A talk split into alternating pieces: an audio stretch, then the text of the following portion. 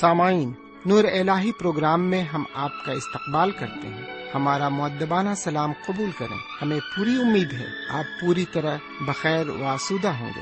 ان دنوں ہم مقدس بائبل کے پرانے عہد نامے سے قزا کی کتاب کا مطالعہ کر رہے ہیں۔ اس کتاب کی سب سے اہم تعلیم یہ ہے کہ اسرائیل کا وجود خدا پر ایمان کی مضبوطی پر منحصر تھا، جبکہ مکر و فریب کا نتیجہ ہمیشہ ہی مسائب اور تکلیف ہی رہا۔ مگر سچائی کہیں اس سے زیادہ ہے۔ جس وقت اسرائیل قوم نے خدا کے ساتھ فریب کیا اور مصیبتوں میں گھر گئے، اس وقت خدا اپنے لوگوں کو بچانے کے لیے ہما وقت تیار تھا۔ شرط صرف یہ تھی کہ توبہ کر کے اس کی طرف رجوع کریں۔ آئیے آج کے اس مطالعے میں ہم خدا کے کلام سے روشناس ہوں اور ایمان کی مضبوطی حاصل کریں۔ آسمانی خوشی سے بھر دے مجھ کو آسمانی خوشی سے بھر دے مجھ کو جیتنا دل میلا۔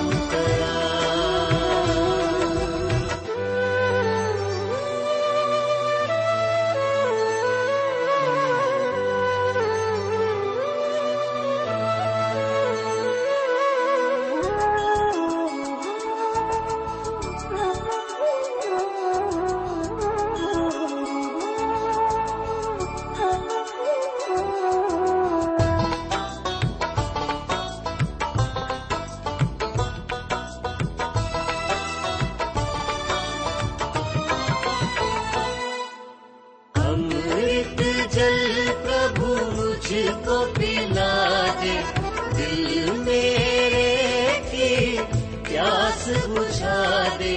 چشمہ بن کے اچھلا چشمہ بن کے اچھلا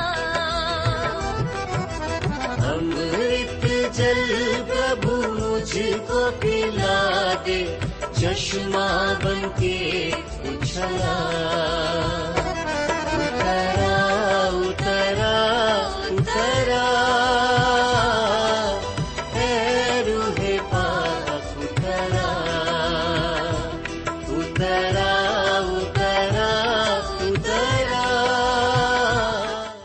بار پھر خدا کے کلام کو لے کر آپ کے درمیان حاضر ہوں۔ سلام قبول فرمائیے۔ سامن مجھے امید ہے کہ آپ آج بھی پوری طرح خیرافیت سے ہیں اور خدا کے فضل و کرم سے بالکل ٹھیک ٹھاک ہیں۔ اور میں ایسی امید کرتا ہوں کہ نہ صرف آپ بلکہ آپ کے گھرانے کا ایک ایک فرد خیرافیت سے ہے۔ سامعین، جہاں تک میرا سوال ہے تو میں بھی آپ کی دعاؤں کے عوض بالکل ٹھیک ٹھاک ہوں۔ اور ایک بار پھر خدا کے کلام کو لے کر آپ کے درمیان حاضر ہوں۔ سامعین، آپ کو معلوم ہو کہ ہم آج کل قزا کی کتاب کا مطالعہ کر رہے ہیں۔ اور قزا کہتے ہیں قاضیوں کو، اور ہندی میں کہتے ہیں نیائی۔ اور انگریزی میں کہتے ہیں ججز۔ تو جب میں قزا کی کتاب کہتا ہوں تو آپ ہندی بھاشی لوگ سمجھ لیجیے کہ میں نیایوں کی پستک کہہ رہا ہوں اور انگریزی میں جسے بک آف ججز کہتے ہیں۔ سمن ہم خدا کی کتاب کا مطالعہ کر رہے ہیں اور ابھی تک ہم نے اس کے چھٹے باب تک غور و فکر کیا ہے اور ہمیں یقین ہے کہ یہ مطالعہ آپ کو ضرور فیض پہنچا رہا ہے۔ آپ اس سے بہت کچھ سیکھ رہے ہیں اس مطالعے کے ذریعے۔ میں نے بھی اس سے بہت کچھ سیکھا ہے اور بہت سی نئی نئی باتیں ہمیں معلوم ہوئی ہیں۔ سامعین، اگر آپ اس سے کچھ بھی نئی نئی باتیں سیکھتے ہیں تو آپ مجھے بھی ان کے بابت ضرور لکھیں۔ مجھے بھی آگاہ فرمائیں خط کے ذریعے۔ تو پھر آئیے ایک بار پھر ہم خدا کے کلام کی طرف چلیں، خدا کی کتاب کو کھولیں۔ لیکن اس سے پہلے ہم ایک چھوٹی سی دعا مانگیں۔ ہم دعا کریں۔ ہمارے پاک پروردگار، رب العالمین، ہم تیرے تہ دل سے شکر گزار ہیں کہ تو نے ایک اور موقع ہمیں عطا فرمایا ہے، تاکہ ہم تیرے قدموں پر بیٹھ کر تیرے پرفضل کلام کو سن سکیں۔ آج بھی ہم جو کچھ سنتے ہیں، وہ ہماری سمجھ میں آئے اور ہم اس کو دل سے قبول کر سکیں اور اسی کے مطابق ہم زندگی گزارنے والے بن سکیں۔ یہ دعا ہم اپنے سرکار دو عالم جناب سیدنا یسو مسیح کے وسیلے سے مانگتے ہیں۔ آمین۔ سمن پچھلے پروگرام میں ہم نے قزا کی کتاب کے چھٹے باپ پر غور کیا تھا۔ اس باپ کے تحت ہم نے دیکھا تھا کہ اسرائیلی چوتھی بار پھر غلامی میں چلے گئے۔ اس بار مدیانیوں نے انہیں غلام بنا لیا اور سات برس تک وہ ان کے غلام رہے۔ اس غلامی میں رہتے ہوئے انہوں نے پھر خدا کو پکارا اور اب خدا ان کے لیے انہی کے درمیان منسی کے قبیلے سے ایک اور قاضی کو کھڑا کر رہا ہے۔ اس قاضی کا نام جدون ہے، جو انہیں آگے چل کر مدیانیوں اور املیقیوں کی غلامی سے چھڑائے گا۔ اس کتاب کے چھٹے باب میں خدا جدون کو بلاتا ہے اور ساتویں باب میں خدا اس کو استعمال کرتا ہے۔ ہم اپنے پچھلے پروگرام میں چھٹے باپ کے تحت جدون کے بارے میں کچھ باتیں دیکھ چکے ہیں۔ آج ہم جدون کے متعلق ساتویں بات سے کچھ باتیں اور دیکھیں گے۔ جی ہاں ساتویں باپ سے کچھ باتیں اور دیکھیں گے۔ لیکن اس سے پہلے ہم ایک عبارت پڑھیں گے جو ساتویں باپ کی پہلی آیت سے آٹھویں آیت تک ہے۔ جی ہاں پہلی آیت سے لے کر آٹھویں آیت تک ہے۔ یہاں اس طرح لکھا ہوا ہے تب یروبال یعنی جدون اور سب لوگ، جو اس کے ساتھ تھے سویرے ہی اٹھے اور ہروت کے چشمے کے پاس ڈیرا کیا اور مدیانیوں کی لشکرگاہ ان کے شمال کی طرف کوہ مورا کے متصل وادی میں تھی۔ تب خداون نے جدون سے کہا، تیرے ساتھ کے لوگ اتنے زیادہ ہیں کہ میں مدیانیوں کو ان کے ہاتھ میں نہیں کر سکتا۔ ایسا نہ ہو کہ اسرائیلی میرے سامنے اپنے اوپر فخر کر کے کہنے لگے کہ ہمارے ہاتھ نے ہم کو بچایا۔ سو تو اب لوگوں میں سنا سنا کر منادی کر دے کہ جو کوئی ترسان اور ہراسان ہو، وہ لوٹ کر کوہ جلاس سے چلا جائے۔ چنانچہ ان لوگوں میں سے بائیس ہزار تو لوٹ گئے اور دس ہزار باقی رہ گئے۔ تب خداون نے جدون سے کہا کہ لوگ اب بھی زیادہ ہیں۔ سو تو ان کو چشمے کے پاس نیچے لے آ اور وہاں میں تیری خاطر ان کو آزماؤں گا۔ اور ایسا ہوگا کہ جس کی بابت میں تجھ سے کہوں کہ یہ تیرے ساتھ جائے، وہی تیرے ساتھ جائے۔ اور جس کے حق میں میں کہوں کہ یہ تیرے ساتھ نہ جائے، وہ نہ جائے۔ سو وہ ان لوگوں کو چشمے کے پاس نیچے لے گیا اور خدا نے جدون سے کہا کہ جو جو اپنی زبان سے پانی چپڑ چپڑ کر کے کتے کی طرح پیے اس کو الگ رکھ اور ویسے ہی ہر ایسے شخص کو جو گھٹنے ٹیک کر پیے، سو جنہوں نے اپنا ہاتھ اپنے منہ سے لگا کر چپڑ چپڑ کر کے پیا، وہ گنتی میں تین سو مرد تھے اور باقی سب لوگوں نے گھٹنے ٹیک کر پانی پیا۔ تب خداون نے جدون سے کہا کہ میں ان تین سو آدمیوں کے وسیلے سے جنہوں نے چپڑ چپڑ کر کے پیا، تم کو بچاؤں گا اور مدیانیوں کو تیرے ہاتھ میں کروں گا اور باقی سب لوگ اپنی اپنی جگہ کو لوٹ جائیں۔ تب ان لوگوں نے اپنا اپنا توشا اور نرسنگا اپنے اپنے ہاتھ میں لیا اور اس نے سب اسرائیلی مردوں کو ان کے ڈیروں کی طرف روانہ کر دیا، پر ان تین سو مردوں کو رکھ لیا اور مدیانیوں کی لشکرگاہ اس کے نیچے وادی میں تھی۔ سمن یہاں پر یہ عبارت ختم ہوتی ہے۔ سمن اس باب میں ہم دیکھیں گے کہ تین سو چست آدمی چنے جاتے ہیں۔ پہلی اور دوسری آیت میں ہم پڑھتے ہیں کہ جدون باہر جا کر اپنی فوج پر نظر ڈالتا ہے اور دیکھتا ہے کہ وہ تین ہزار دو سو کے قریب ہیں اور سوچتا ہے کہ یہ میدیانیوں کے مقابلے میں بہت کم ہیں۔ اس لیے جدون نرسنگا پھونکنے کو تھا، لیکن خدا نے اس سے فرمایا کہ تیرے پاس ضرورت سے زیادہ آدمی ہیں۔ میں تجھ کو اتنے زیادہ آدمیوں کے سبب سے فتح نہیں دلا سکتا، کیونکہ تب تم اپنی طاقت پر فخر کرو گے۔ میرے پیارے بھائی بہن، یہ بات کتنی صحیح ہے کہ اکثر ہم اپنی طاقت پر فخر کرتے ہیں۔ کوئی بھی اہم مسئلہ حل کرنے کے بعد ہم یہی کہتے ہیں کہ یہ کام ہم نے کیا۔ ہم خدا پر فخر نہیں کرتے۔ کبھی یہ نہیں کہتے کہ اس کام میں خدا کا ہاتھ تھا۔ اسی لیے خدا و تعالی ہمیں قبول نہیں کرتا اور ہمارے بجائے وہ کسی کمزور، لاچار اور مجبور انسان کو چن کر اپنے جلال کا باعث بناتا ہے۔ یہی اس کا طریقہ ہے۔ اسی لیے وہ جدون کی فوج کو لوگوں کی گنتی کم کرنے جا رہا ہے۔ جی ہاں وہ جدون کی فوج کے لوگوں کی گنتی اب کم کرنے جا رہا ہے۔ تیسری آیت میں ہم پڑھتے ہیں کہ جدون کے پاس تین ہزار دو سو آدمی تھے۔ اب اس نے دو ہزار دو سو لوگوں کو جو لڑائی سے ڈرتے ہیں واپس کر دیا ہے۔ میرے بھائی، مجھے اس بات پر بڑا تعجب ہے کہ جدون خود کیوں نہیں گھر چلا گیا، جبکہ اس نے دوسرے لوگوں سے کہا کہ جس کو لڑائی پر جانے سے ڈر لگ رہا ہے وہ واپس چلا جائے۔ جبکہ جداؤن کو تو یہ کہنا چاہیے تھا کہ جو لوگ اس لڑائی میں جانے سے ڈر رہے ہیں وہ سب میرے پیچھے چلے آئے کیونکہ میں گھر جا رہا ہوں۔ اور مجھے تم سے بھی زیادہ ڈر لگتا ہے۔ لیکن جدون کو رکنا پڑا، کیونکہ یہ اس کے لیے خدا کا حکم تھا۔ جیسے پچھلے پروگرام میں آپ سن چکے ہیں، میں نے بتایا تھا کہ جدون کتنا ڈرپوک آدمی تھا۔ وہ گیہوں نکالنے کے لیے پہاڑی کے نیچے گھاٹی میں گیا تھا، لوگوں کے اپنے دشمن کے ڈر سے۔ بہرکیف، سامعین، اب جدون کے پاس صرف دس ہزار آدمی رہ گئے ہیں۔ لیکن دس ہزار لوگ بھی زیادہ ہیں۔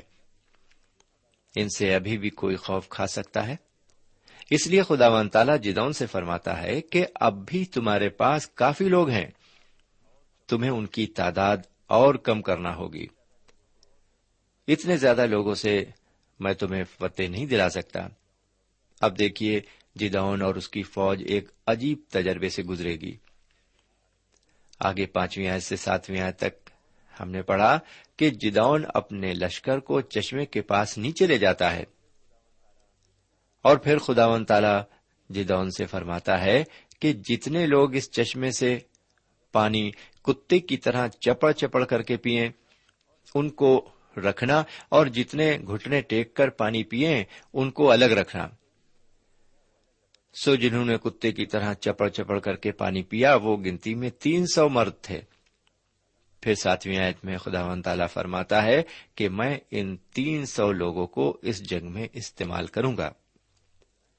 سامن کیا آپ نے سنا کہ یہاں پر کیا ہوا؟ یہاں ہمیں خدا کا انتخاب اور انسان کی آزادانہ مرضی دیکھنے کو ملی۔ یہاں پر خدا اور انسان ساتھ ساتھ مل کر کام کرتے ہیں۔ خدا نے جدون سے کہا، میں چننے جا رہا ہوں کہ کون تیرے ساتھ لڑائی پر جائے گا۔ میں انہیں موقع دوں گا کہ وہ خود فیصلہ کریں۔ تو انہیں چشمے کے پاس لے جا۔ بس جو کتے کی طرح چپڑ چپڑ کر کے پانی پیئیں گے، وہی اس لڑائی میں تیرے ساتھ جائیں گے۔ میرے بھائی، اگر ہم وہاں پر ہوتے اور ان لوگوں سے انٹرویو لیتے، جنہوں نے گھٹنے ٹیک کر پانی پیا، تو وہ صاف یہ کہتے کہ مجھے نہیں معلوم میں کیوں آیا اور کیوں گھر نہیں چلا گیا۔ جبکہ میرے پیچھے میرے بیوی بچے ہیں۔ دراصل مجھے تو آنا ہی نہیں چاہیے تھا، کیونکہ اندر سے میرا دل بھی لڑائی پر جانے کے لیے تیار نہیں تھا۔ وہ لوگ یہی کہتے بہرکیف اسی طرح اگر ہم ان لوگوں سے دریافت کرتے یعنی ان کا انٹرویو لیتے جنہوں نے کتے کی طرح چپڑ چپڑ کر کے پانی پیا، وہ تو بے ساختہ یہ کہتے کہ ہم تو مدیانیوں کو نیست تو نابود کرنے آئے ہیں۔ ہم نے سر پر کفن باندھ لیا ہے۔ ہم جدون کے ساتھ اس لڑائی میں اپنے خون کا ایک ایک قطرہ بہانے آئے ہیں۔ ہم مر جائیں گے یا پھر آگے بڑھیں گے۔ سامن ان دونوں لوگوں کو خدا نے اپنا اپنا چناؤ کرنے کا موقع دیا۔ اب آپ ذرا سوچئے کہ دس ہزار میں سے صرف تین سو آدمی اس جنگ میں شریک ہونے کے لیے چنے گئے۔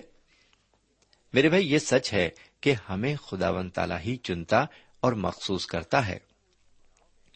لیکن وہ اس چناؤ میں ہماری مرضی بھی جاننا چاہتا ہے۔ سامعین، ان دس ہزار لوگوں میں سے ہر ایک نے اپنی مرضی سے اپنا چناؤ کیا۔ خدا نے بیچ میں مداخلت بالکل نہیں کی۔ اسی طرح خداوند کریم نے جناب سے مسیح کے ذریعے نجات کا پیغام ہم تک پہنچایا ہے۔ اگر ہم اس پیغام پر ایمان لاتے ہیں، تو ہم جنت الفردوس کے لیے چن لیے جاتے ہیں۔ اگر اس پیغام پر ایمان نہیں لاتے، تو ظاہر ہے کہ خدا تو ہمیں نجات دینا چاہتا ہے۔ وہ ہمیں جنت الفردوس کا وارث بنانا چاہتا ہے، لیکن خود ہماری مرضی نہیں ہے۔ کیونکہ ہم اس کے بھیجے ہوئے نبی اور رسول پر ایمان لانا نہیں چاہتے۔ اور اس طرح اس کے نجات کے پیغام کو بھی رد کرتے ہیں۔ بہرکیف، اب ہم آگے بڑھتے ہوئے ایک عبارت اور پڑھیں گے۔ یہ عبارت اس کتاب کے ساتویں باپ کی نویں آیت سے لے کر چودہویں آیت تک ہے۔ یہاں اس طرح لکھا ہوا ہے۔ نویں آیت سے چودہویں آیت تک میں پڑھ رہا ہوں۔ اور اسی رات خداون نے اس سے کہا کہ اٹھ اور نیچے لشکر گاہ میں اتر جا، کیونکہ میں نے اسے تیرے ہاتھ میں کر دیا ہے۔ لیکن اگر تو نیچے جاتے ڈرتا ہے، تو تو اپنے نوکر فوراً کے ساتھ لشکر گاہ میں اتر جا۔ اور تو سن لے گا کہ وہ کیا کہہ رہے ہیں۔ اس کے بعد تجھ کو ہمت ہوگی کہ تو اس لشکر گاہ میں اتر جائے، چنانچہ وہ اپنے نوکر فوراً کو ساتھ لے کر ان سپاہیوں کے پاس جو اس لشکر گاہ کے کنارے تھے گیا۔ اور میدیانی اور املیقی اور اہل مشرق کثرت سے وادی کے بیچ ٹڈیوں کی مانند پھیلے پڑے تھے اور ان کے اونٹ کثرت کے سبب سے سمندر کے کنارے کی ریت کی مانند بے شمار تھے اور جب جدون پہنچا تو دیکھو وہاں ایک شخص اپنا خواب اپنے ساتھی سے بیان کرتا ہوا کہہ رہا تھا، دیکھ میں نے ایک خواب دیکھا ہے کہ جو کی ایک روٹی میدیانی لشکر گاہ میں گری۔ اور لڑکتی ہوئی ڈیرے کے پاس پہنچی اور اس سے ایسی ٹکرائی کہ وہ گر گیا اور اس کو ایسا الٹ دیا کہ وہ ڈیرا فرش ہو گیا۔ تب اس کے ساتھی نے جواب دیا کہ یہ یواس کے بیٹے جدون اسرائیلی مرد کی تلوار کے سوا اور کچھ نہیں۔ خدا نے مدیان کو اور سارے لشکر کو اس کے ہاتھ میں کر دیا ہے۔ میرے پیارے بھائی بہن یہ جو عبارت ابھی ہم نے پڑھی، یہ جدون کے لیے آخری سبق تھا۔ اس سے پہلے کہ وہ لڑائی پر جائے، وہ گھومتا ہوا پڑاؤ کے کنارے پہنچا، جہاں دو سپاہی آپس میں بات کر رہے تھے۔ ان سپاہیوں کو پورا یقین تھا کہ خدا بنی اسرائیل کو فتح دے گا اور وہ میدیانیوں کو پوری طرح پسپا کر دیں گے۔ جب جدون نے ان کی یہ باتیں سنی تو اس کی ہمت اور بڑھی۔ بہرکیف آگے بڑھتے ہیں اور اب ہم ایک عبارت اور پڑھتے ہیں۔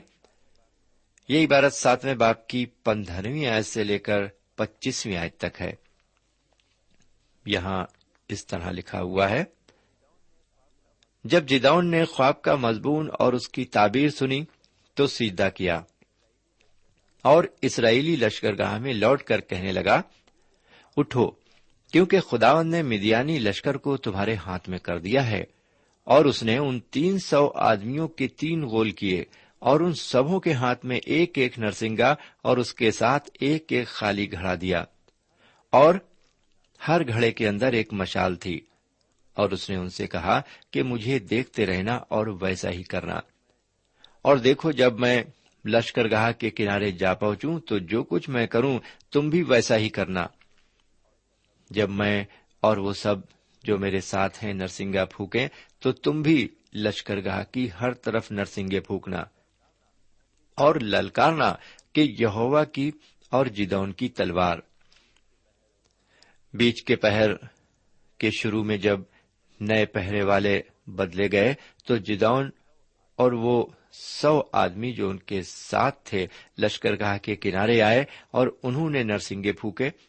اور ان گھڑوں کو جو ان کے ہاتھ میں تھے توڑا اور ان تینوں غولوں نے نرسنگے پھونکے اور گھڑے توڑے اور مشالوں کو اپنے بائیں ہاتھ میں اور نرسنگوں کو پھونکنے کے لیے اپنے دہنے ہاتھ میں لے لیا اور چلا اٹھے کہ یہوا کی اور جدون کی تلوار اور یہ سب کے سب لشکر گاہ کے چوگرد اپنی اپنی جگہ کھڑے ہو گئے تب سارا لشکر دوڑنے لگا اور انہوں نے چلا چلا کر ان کو بھگایا اور انہوں نے تین سو نرسنگوں کو پھونکا اور خداون نے ہر شخص کی تلوار اس کے ساتھی اور سب لشکر پر چلوائی اور سارا لشکر سریرات کی طرف بے ستہ تک اور تبات کے قریب ابیل محلہ کی سرحد تک بھاگا تب اسرائیلی مرد نفتالی اور عشر اور منسی کی حدود سے جمع ہو کر نکلے اور مدیانیوں کا پیچھا کیا۔ اور جدون نے افرائم کے تمام کوہستانی ملک میں قادس روانہ کیے اور کہلا بھیجا کہ مدیانیوں کے مقابل کو اتراؤ اور ان سے پہلے پہلے دریائے یردن کے گھاٹوں پر بیت برہ تک قابض ہو جاؤ۔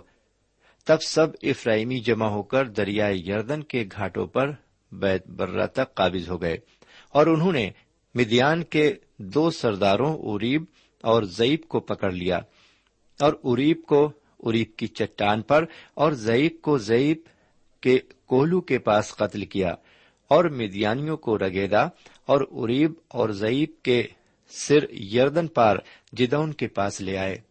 میرے بھائی، یہاں پر یہ عبارت ختم ہوتی ہے۔ میرے بھائی، سولہویں آیت سے بائیسویں آیت تک ہم نے ابھی پڑھا کہ جدون نے اس لڑائی کے لیے ایک نئی ترکیب استعمال کی۔ اس نے اپنے تین سو سپاہیوں کو تین گروہ میں بانٹ دیا اور ان کے ہاتھ میں تین چیزیں دی ایک، نرسنگا، دوسرا، گھڑا اور تیسری، مشال۔ اور مشالوں کو گھڑوں میں رکھا تاکہ روشنی دکھائی نہ دے۔ ان سارے سپاہیوں نے ایک ہاتھ میں گھڑا اور مشال لی اور دوسرے ہاتھ میں نرسنگا لیا۔ اس کے بعد جدون نے انہیں حکم دیا کہ جیسا میں کہوں ویسا ہی کرنا۔ اور جب میری طرف سے نرسنگا پھونکا جائے تو تم بھی نرسنگا پھونکنا، بلکہ لشکر کے چاروں طرف نرسنگے پھونکنا اور للکار کر کہنا کہ یہودا کی اور جدون کی تلوار۔ اس طرح جب یہ اسرائیلی لڑائی پر گئے تو ان کا یہی نعرہ تھا کہ یہودا کی اور جدون کی تلوار۔ میرے بھائی، ایک تعجب خیز بات یہاں پر یہ ہے کہ جدون کے ہاتھ میں تلوار نہیں تھی۔ اور نہ ہی ان تین سو آدمیوں میں سے کسی کے ہاتھ میں تھی۔ سمن آپ کو معلوم ہو کہ یہ لوگ مدیانیوں کی غلامی میں تھے اور مدیانیوں نے ان کے ہتھیار رکھنے پر سخت پابندی لگا رکھی تھی۔ ان کے سارے ہتھیار انہوں نے ضبط کر لیے تھے اور ان کو انہوں نے بالکل نہتا کر دیا تھا۔ اس لیے جدون نے ان کے سامنے ایک نئی چال چلی۔ اس نرسنگے کھڑے کیے اور مشالے لی اور مدیانیوں پر چڑھائی کرنے کا منصوبہ بنا لیا۔ اس وقت مدیانیوں کے خواب و خیال میں بھی یہ بات نہیں تھی کہ اسرائیلی آدھی رات کو ان پر حملہ کر دیں گے۔ اور ایک وجہ یہ بھی تھی کہ رات میں کچھ دکھائی بھی نہیں پڑ رہا تھا۔ بہرکیف اب آگے کیا ہوا کہ جدون کی فوج نے تین طرف سے نرسنگے پھونکنے شروع کر دیے اور اپنے گھڑے توڑ ڈالے۔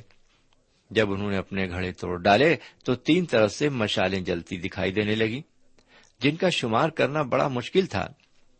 اب ذرا سوچیے کہ کس طرح مدیانیوں نے نیند سے جاگ کر اپنی اپنی تلواریں اندھیرے میں چلائی ہوں گی اور آپس میں خود ہی لڑ مرے ہوں گے۔